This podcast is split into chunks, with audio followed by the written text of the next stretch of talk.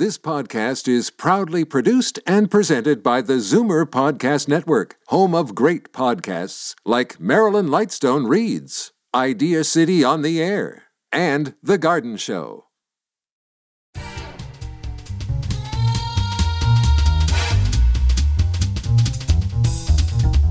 Hey everyone, and welcome to Ages and Icons. I'm Mike Crisolago. And I'm Gina Bucci. Very, very interesting interview we have today. Oh, I was so excited when this uh, pitch came across my desk. you know what? I love Alan Arkin. I know, me too. Uh, but the cool thing about this is we're, this talk was about his new book, his audiobook, Yeah, which is on Audible now called Out of My Mind. yeah. And we don't really, you don't really get into his career that much in this interview. It's all Well, about at the it's- end, we get to we get to it. At a the little bit, but it's all about the kind of thing that you always want in an interview, but you only get a little taste of it. And that's the deep stuff, right? Like spirituality and that kind of stuff.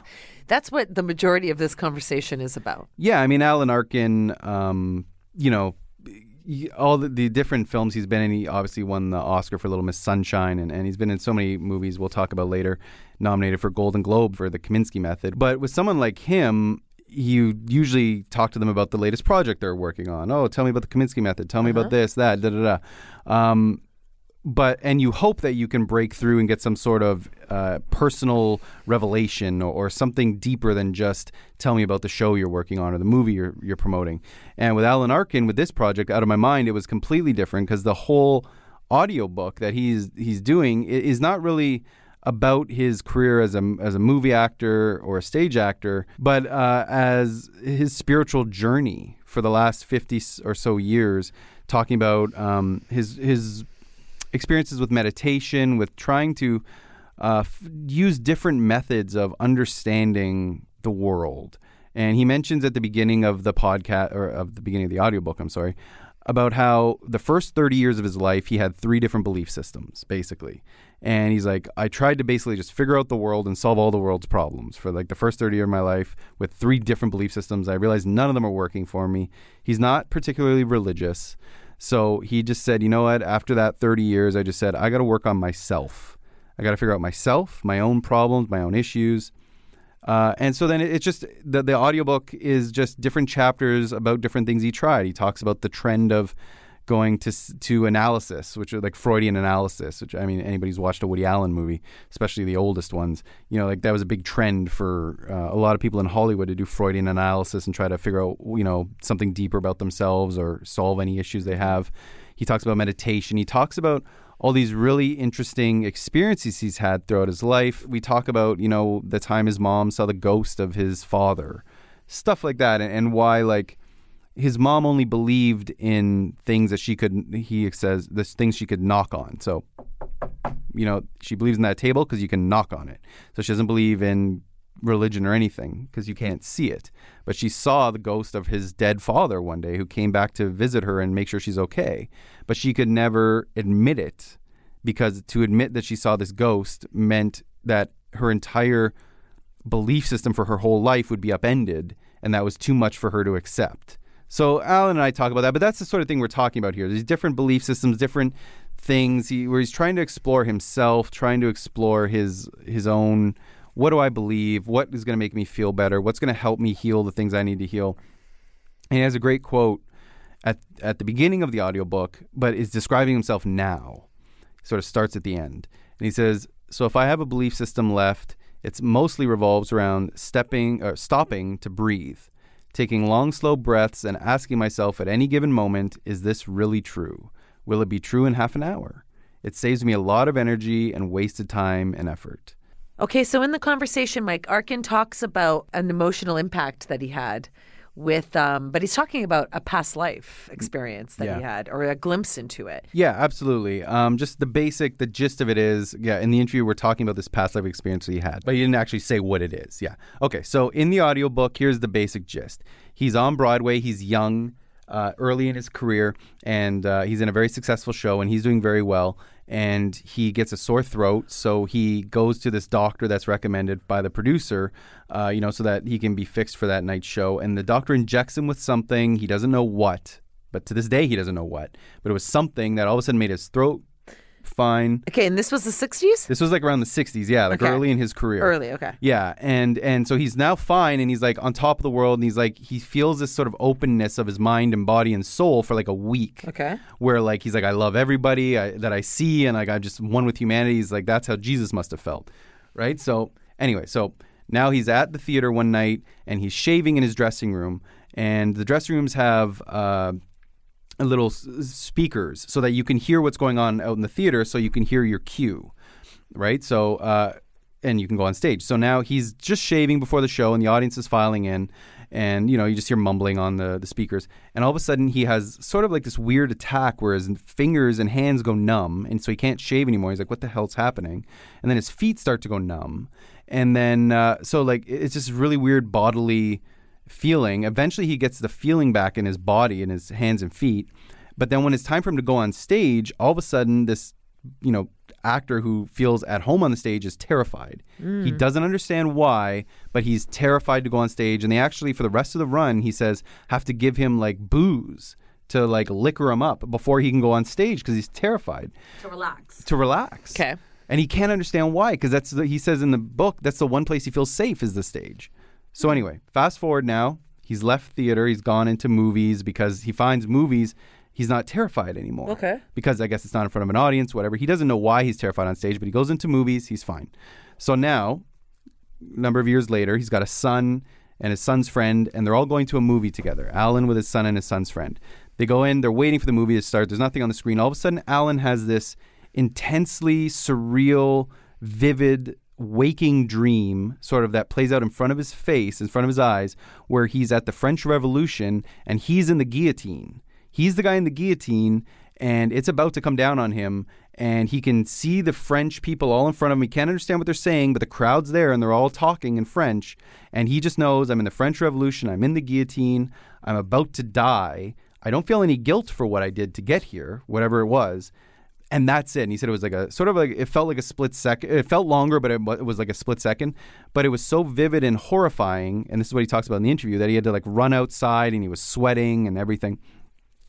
So anyway, when he was talking to his meditation, uh, sort of his meditation teacher, guru, uh, the the guru said to him, "So have you ever had trouble shaving?" And that's when it clued into him. Holy crap! That day when I was shaving in the dressing room on, on that play, and I had a blade to my throat, and I could hear the mumbling of the crowd over the loudspeakers, and all of a sudden everything went numb. And with his meditation coach, his guru, he kind of surmised that this must have been a past life experience. Yeah. Like a and like that, that experience that day in the in behind the scenes at the theater where he was shaving is is what he's saying opened up this gateway. Well, that was the trigger. Like Yeah. they're wondering if the the uh, shot that he got for his throat, which opened up his everything, and he was floating on cloud nine for a week, if that sort of opened up a gateway to be able to access a past life experience, and then the what you're saying backstage, like you said, was the trigger that mm-hmm. triggered it, the the blade to the throat and hearing the crowd. It's not like he necessarily believes in past life experiences, but he can't figure out what else it would be. And if you listen to the audiobook, there's all these other things he tries to do, like his Freudian analysis, you know, Is it possible psychotherapist. this was like an acid flashback? Well, he said he didn't shot- do acid. I know, but the shot that Maybe- the doctor gave him could have been something close to like an LSD. I don't know. Okay, Arkin talks about how he was like a non-believer and kind of. and he's still kind of a skeptic. Yeah, a skeptic, you could say. I'm definitely a skeptic. I mean, not that I'm someone who disbelieves other people. Like, who am I to say, no, Alan Arkin, you're full of it? You know, like. Yeah, and he seems to be the same way, which is why this is confounding because he experienced it, so he's not really sure what it is, and that's Yeah. what's so fascinating about this. He's not some guy who like believes in everything, and so he's just telling you how wonderful it all is. He's a guy who's saying, "I don't believe in this stuff." But this is stuff that I can't explain. Yeah, but same with like the me. story about his dad's ghosts and stuff like that. And he has a quote towards the end of the audiobook where he says, "I've become something almost unrecognizable from the person I was when I started this journey."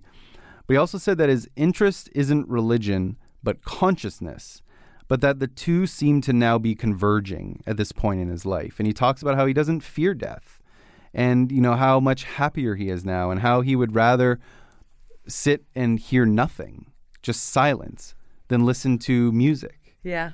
you know, like all this like really interesting stuff and how he just really appreciates those small moments. So it's a really fascinating insight into Alan Arkin's life and uh, and into his literally into his psyche. And uh, it's one of those things like you don't really get this with a lot of celebrities where they they're this open about it. And we'll we'll talk more about yeah. Arkin's uh, screen career when we come back from it. So without further ado, here's Mike's interview with Alan Arkin.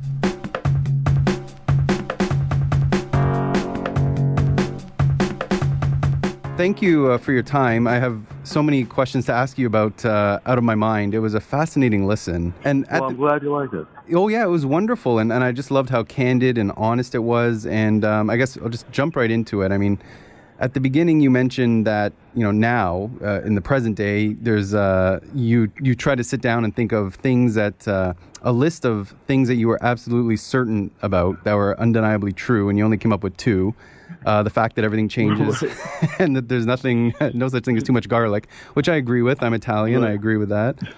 Um, I, I, know you talk about it a bit in the audiobook, but could you just sort of let our listeners know a little bit about how sort of wrapping your head around that realization sort of helped uh, maybe open you up a little bit more, sort of free you from some of the, the things that have been weighing you down in your life? Oh my God! Well, it's uh, uh, coming to that realization comes uh, from getting enough hits in the head by by living through a set of a set of belief systems and then finding out that they don't work and then living through another set of belief systems and finding out that they don't work. I mean, I was, thank God, flexible enough in my early years to recognize when when some belief I had was not really living up to its its uh, its its promise of uh, of being an edifice. So, uh, uh, so I, I finally realized that uh, it's time to stop believing in so much, and believe in, in the in the the joy of flexibility, of uh, uh, not worrying about belief so much, but uh, as confronting every moment that you face with as much integrity as you can. The the, the belief system doesn't seem so crucial. Right, and you mentioned in your early years because this was a, a long journey. This is decades long uh, journey that you've gone yeah. through. When you sit down to record an audiobook like this and you recount this entire you know fifty year history, um, I mean, do you, does it help you to sort of realize any further insight into this journey that you've taken or some of the discoveries you've made within yourself? Yeah, well, my wife and I were talking about this yesterday. We're thank God she's on the same journey that I am because if you are, I mean, you you start changing. If if you do a lot of meditating, like we both do, and commit yourself to growth and change and uh, and some of the principles that exist in in a lot of the literature that we read, both Buddhist and, and Hindu and uh, Platonic and uh, I guess a little bit of New Age stuff, but you you you start really you you you have to let go of of, of all the handrails and uh, you have to you're cutting string after string after string until you finally you feel like you're floating loose.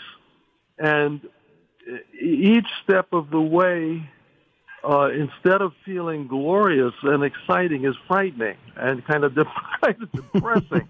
So it takes it takes an enormous and it's depressing because we have all these uh, illusions about what we want to accomplish and what we want to think of ourselves as and uh, what we want to believe in. And as you start shedding these ideas, which are mostly uh, self-imposed or, or, or crutches, uh, you, re- you, you each time you let go, it's a disillusionment oh, I, I always thought I was like this, blah, blah, blah. You let go of that illusion. And disillusionment in the West has a kind of very negative uh, connotation.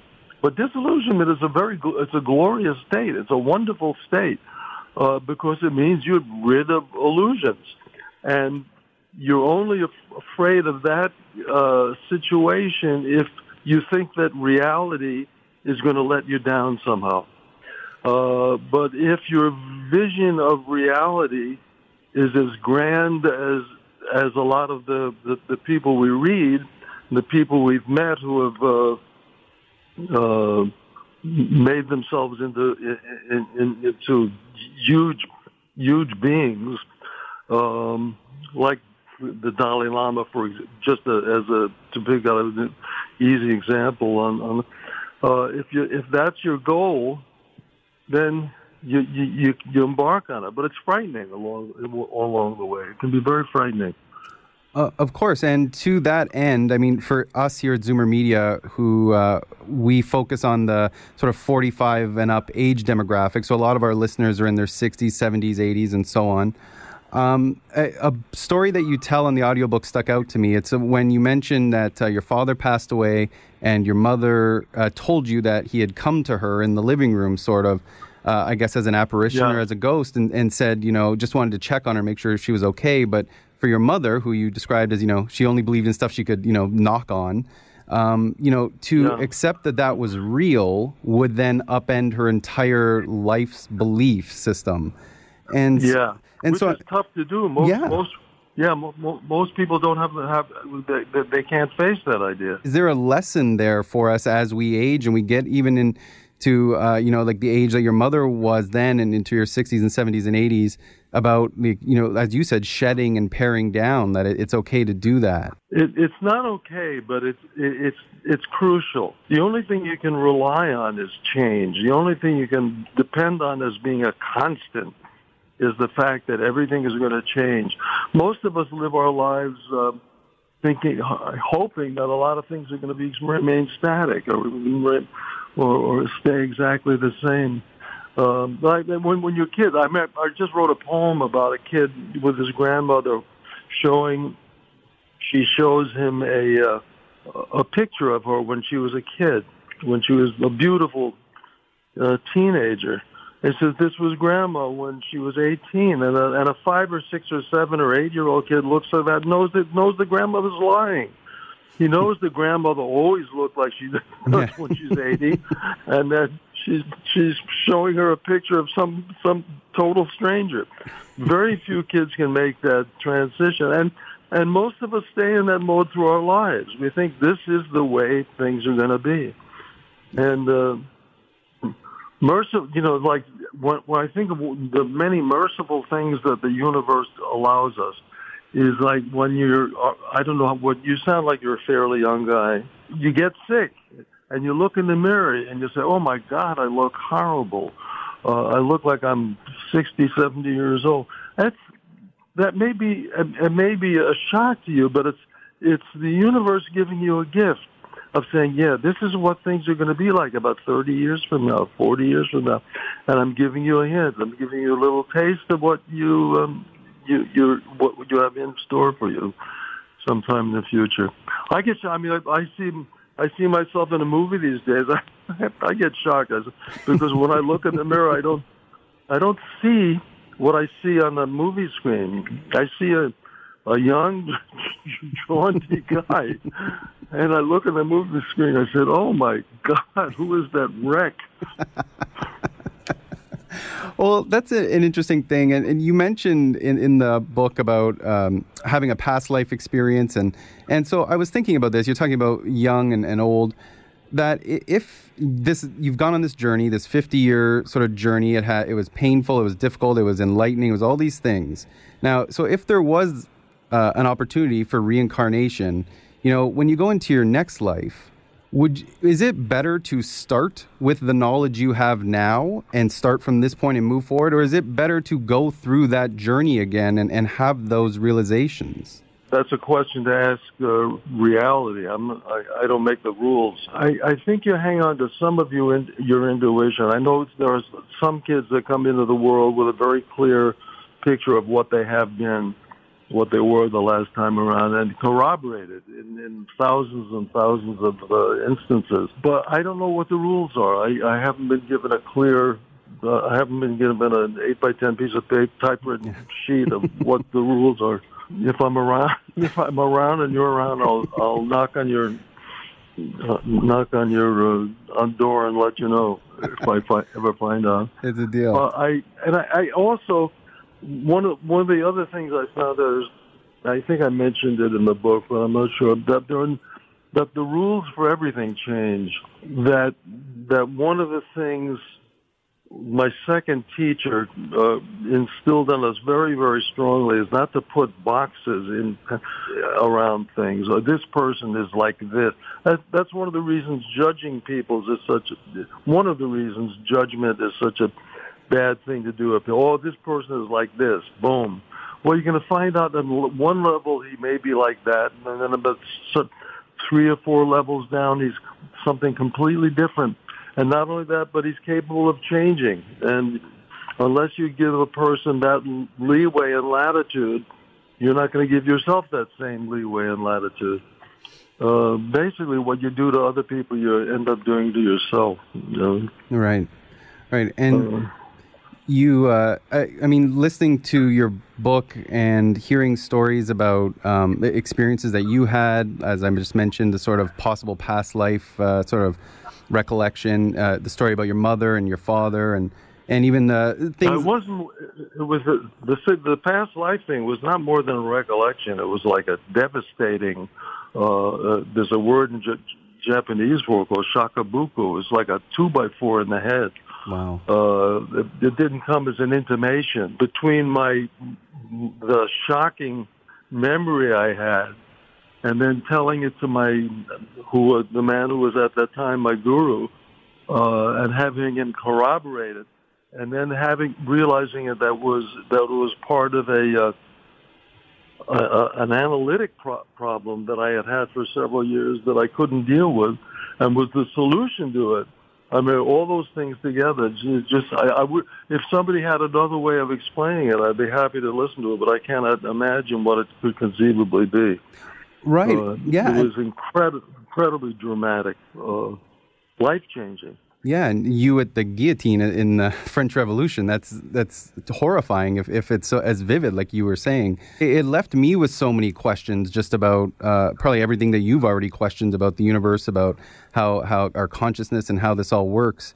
Um, it sounds like, from listening to the book, that you're in a really great place spiritually and, and mentally and, and philosophically at the moment. But do these sorts of experiences do they leave lingering questions for you that you know you just sort of wish deep down you could you could figure out? Well, you know, there's always going to be questions. It's one of the one of the hard things and one of the glories of uh, being on of this kind of path is that every time you take a step and you say, "Ah, I finally arrived somewhere," the hor- every time you do that, the horizon spreads out in front of you, so that there's always more and always more to question, always more to find out. And my understanding is, from people who are a lot more developed than I am, that it never ever stops. Hmm. Now that's now if you're living in a place of fear and pain, that's not such a great prospect. But if you start to live in a place of some joy and, and peace, then it's incredibly exciting. And, and one of the things that starts happening is your need to know the answer for things starts diminishing. Because the, and uh, a person who does this much better than I can, if you want to, if you want to see an extraordinarily and, and really extraordinary and really funny interview, uh, there's a thing on YouTube with uh, Richard Feynman. You know, you know who Richard Feynman is. I've heard of him. Yeah, he's one of the yeah, he's one of the great scientists of the 20th century. And somebody asked him to explain. Uh, a reporter asked him to explain magnetism, and he says, "No, I'm not. I'm not going to do it." and uh, and the reporter says, "Why not?" He says, "You're a great scientist." He says, "Can just give me a simple explanation?" He says, "I can't do it." He says, you won't understand it. And the reporter gets huffy and he says, what do you mean I won't understand it? And Feynman goes on to explain how the question would be meaningless and, and it would just lead to question after question after question after question, and the reporter would never ever be satisfied. And he finally shuts up this guy, um, and it's it's wonderfully funny, and, and he doesn't intend it to be rude. Uh, he's just um, smarter than the guy can uh, can deal with. But I highly recommend that interview if anybody wants to get rid of the why right. in, their, in, their, list of questions.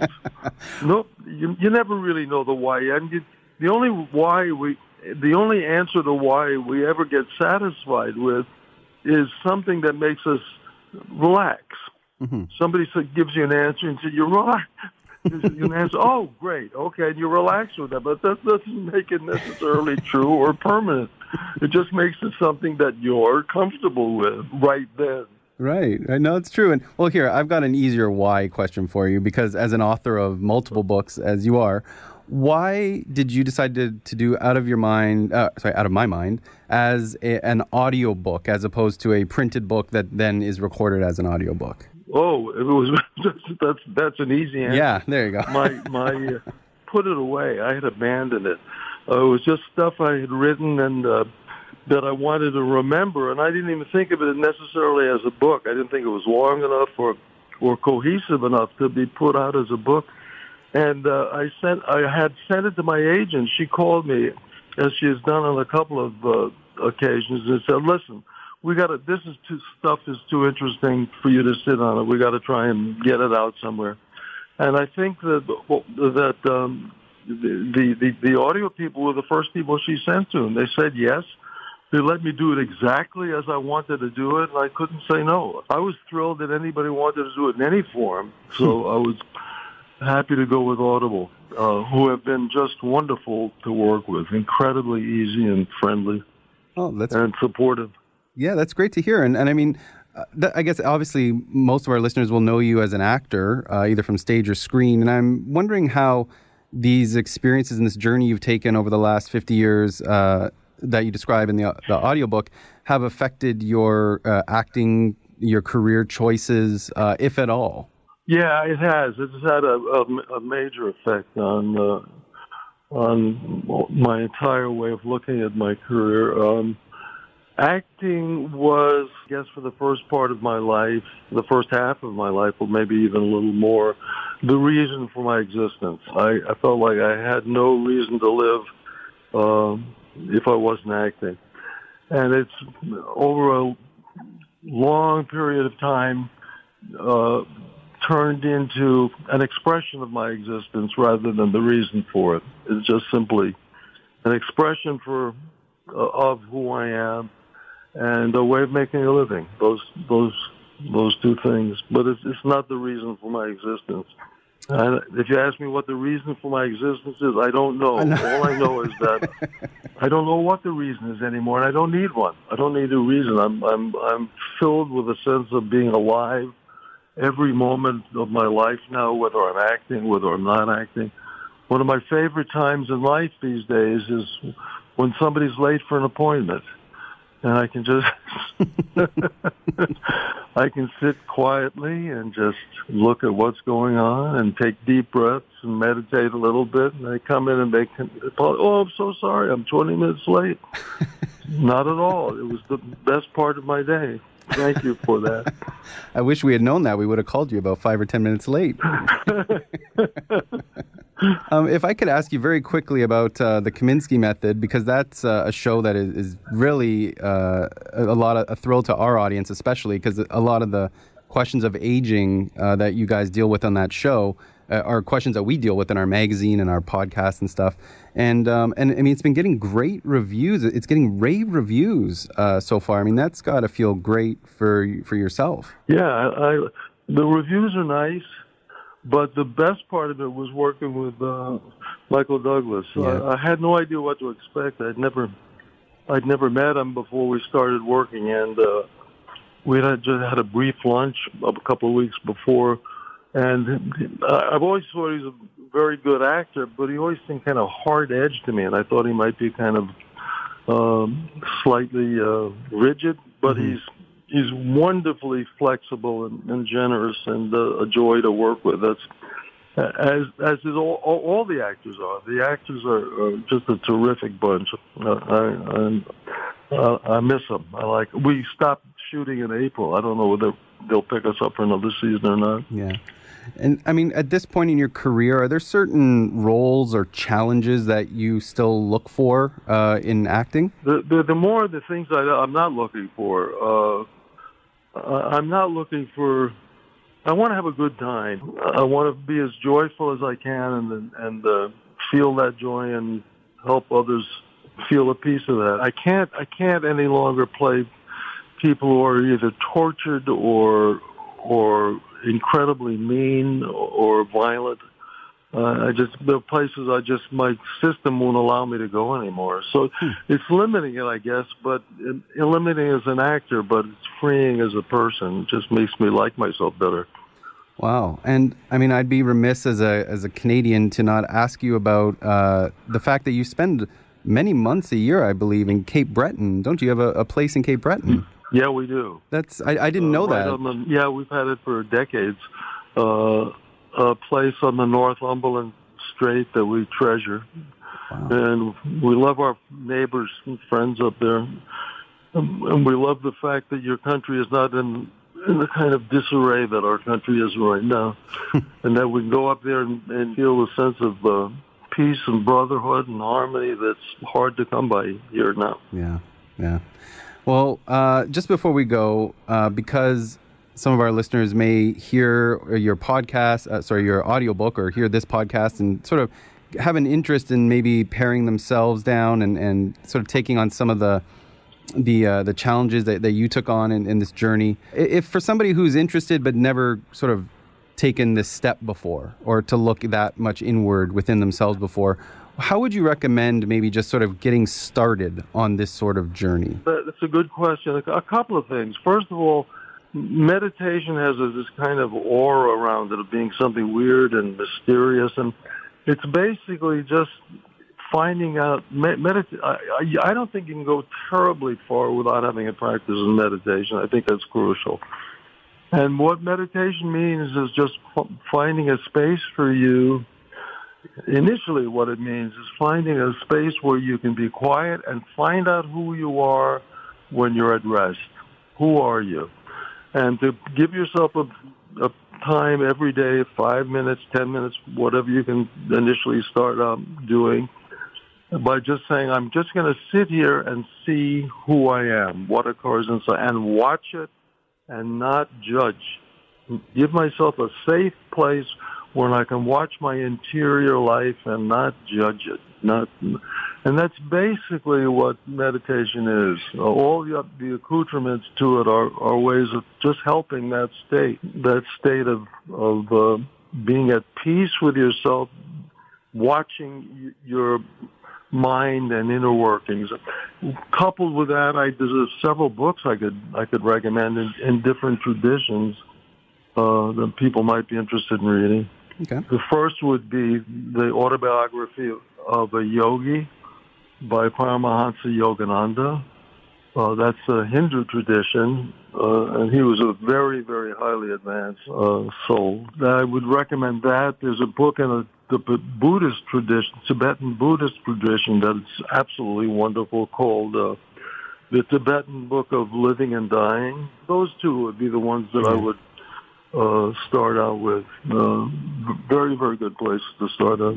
Uh, I'm just gonna tell you again how much uh, I enjoyed Out of My Mind and uh, congratulate on it. It's it's a fantastic and really fascinating listen. It, it's a whole other side to yourself and to this subject that I've never seen. So it, it's been great to uh, enjoy. Well, thank you very much. It's been nice talking to you. Well, there it is, uh, Alan Arkin and I. And I got to say, that's probably one of the most revealing sort of interviews I've ever had with somebody. I've never asked anybody I've interviewed, unless it's a, you know, a religious person or somebody who's written something specifically about spirituality or a medium, like when I interviewed uh, Colette Baron Reid here. Uh, about their spirituality like this. Like, you don't usually talk about this with a Hollywood star unless they're talking about Scientology or something. But this was. Do uh, they talk about that? well, I don't know. Some of them might. they- no. depends who you ask, I guess. But yeah, I, it was a lot of fun to be able to actually ask these personal questions about this to someone like Alan Arkin, who I love and adore as an as an artist, and actually have them be receptive to it and not just shutting it out. Yeah, and speaking of Alan Arkin as an artist, he's a terrific actor. It's been Yeah, in so many so things. Uh, just just this morning, as we're recording this, he was nominated for uh, a Golden Globe, Golden Globe for uh, Best Supporting Actor for The Kominsky Method, which is on Netflix now. which is on Netflix Right. now. Um, That's a show he does with uh, Michael Douglas. Michael Douglas. Michael Douglas was annou- announced, um, nominated for Best Actor in the sh- in the in a comedy, I guess it is, Oh, is, or, great. or limited series or whichever one. Good for Anyway, he was nominated for best actor. That's a first. Uh, I haven't seen this show yet. But well, it's basically Michael Doug. It's getting amazing reviews, uh, Yeah. which I mentioned in the interview. And basically, Michael Douglas stars as a uh, a former actor who's now an acting coach in L.A. and and Alan Arkin is his agent, and they're basically navigating the ups and downs of aging, uh, you know, together in L.A. And uh, Nancy Travis is on it, and, and there's other other people on it as well, but. It's a, it's getting amazing reviews, and uh, I'm so happy that Alan Arkin is nominated because as good an actor as he is, I find him hilarious. Yeah. And I love watching him in comedies. I don't know about you. Like, I know he won for Little Miss Sunshine. He won the Oscar for Best Supporting Actor. He was nominated for Argo. He was nominated for The Russians Are Coming. The Russians Are Coming. So obviously, he has, Alan has had a long and, and storied and successful film career, a stage career, television career. What's your favorite Alan Arkin project or, or film, Gina? Uh, I've seen a lot of his movies, like from The Russians Are Coming, Little Miss Sunshine, a bunch of things. But um, for me, it was later on in his career in the 90s with a movie called Slums of Beverly Hills. And he's fantastic in that. And actually, the whole cast is great. Marisa Tomei, she's wonderful in that. That's a gem of a movie, Slums of Beverly Hills. If you have a chance to check it out, please do. What about you, Mike? I think most people think this is a ridiculous thing to say, but I I personally I love when he's in comedies. And Mm-hmm. He won the Oscar for uh, for Little Miss Sunshine, Best Supporting Actor, and he was nominated for Argo. But I love him in Get Smart. Yeah, yeah. The obviously the Steve Carell and Hathaway. What year was that? Like, um, remake. yeah, the remake. Of the T, well, the, it's a TV show, but this was Yeah, and I loved the original TV show. This maybe like eight years ago came yeah, out. I'm just uh, pulling it up here. it's actually a really good re. It's It's actually from a really good 2008, so it's 10 years old this year. yeah, it's funny if you like slapstick. It's good. It's it's funny. Steve Carell's hilarious. Yeah. Steve Carell is Maxwell Smart, the Don Adams role, and uh, and um, Anne Hathaway. Anne is Hathaway Agent 99. is Agent 99, Yeah, the Barbara yeah. Feld. Uh, F- Feldon Feldon. I always Yeah. say Feldman. I don't know. Barbara Feldon. Can't help you with that, Mike. Barbara Feldon role, and uh, and Alan Arkin is the chief, Yeah. and he's so funny in Yeah, it, yeah, and he, and he yeah he gets physical in it. He gets into like a fist fight. Yeah. Good pick, And- Mike. Yeah. Yeah, I love him in that, and his I don't know what it is, but it's his delivery Mm-hmm. in that. And that was funny when he called our us or we called him to do this interview, and he wasn't sure if it was live on the radio or not, or if it was a podcast Yeah, yeah. or what it was going on. So when you patched him through to me, and I said, "Oh, hey, Mr. Arkin, how are you?" and he goes. Mike, are we on the radio? Are we? Is this live? Is this is this live or is this being taped? What's going on? And like immediately, my mind went to like Get Smart. when, Yeah. like, he's in a car with Max and they they go crashing through all these things. Funny. And I was so so happy that we got to talk to him. Yeah, He's that one of my great. favorites. Okay, well, that's it for this week, Mike. Um, I want to tell the audience to tune in next week. We have our holiday year-end podcast. Enjoy that. We're going to have some special guests, a lot of holiday cheer, talking about the year that was 2018, and uh, looking forward to the new year, Mike. So it's going to be good. Yeah, and we have a great trivia game on that uh, episode two. Yeah. we love a trivia game here at Ages and Icons. Well, thank you, uh, of course, to Alan Arkin for the great interview. We really enjoyed having him on. Thank you to Gina, as always, and to everybody for listening. And we'll see you next time on Ages and Icons.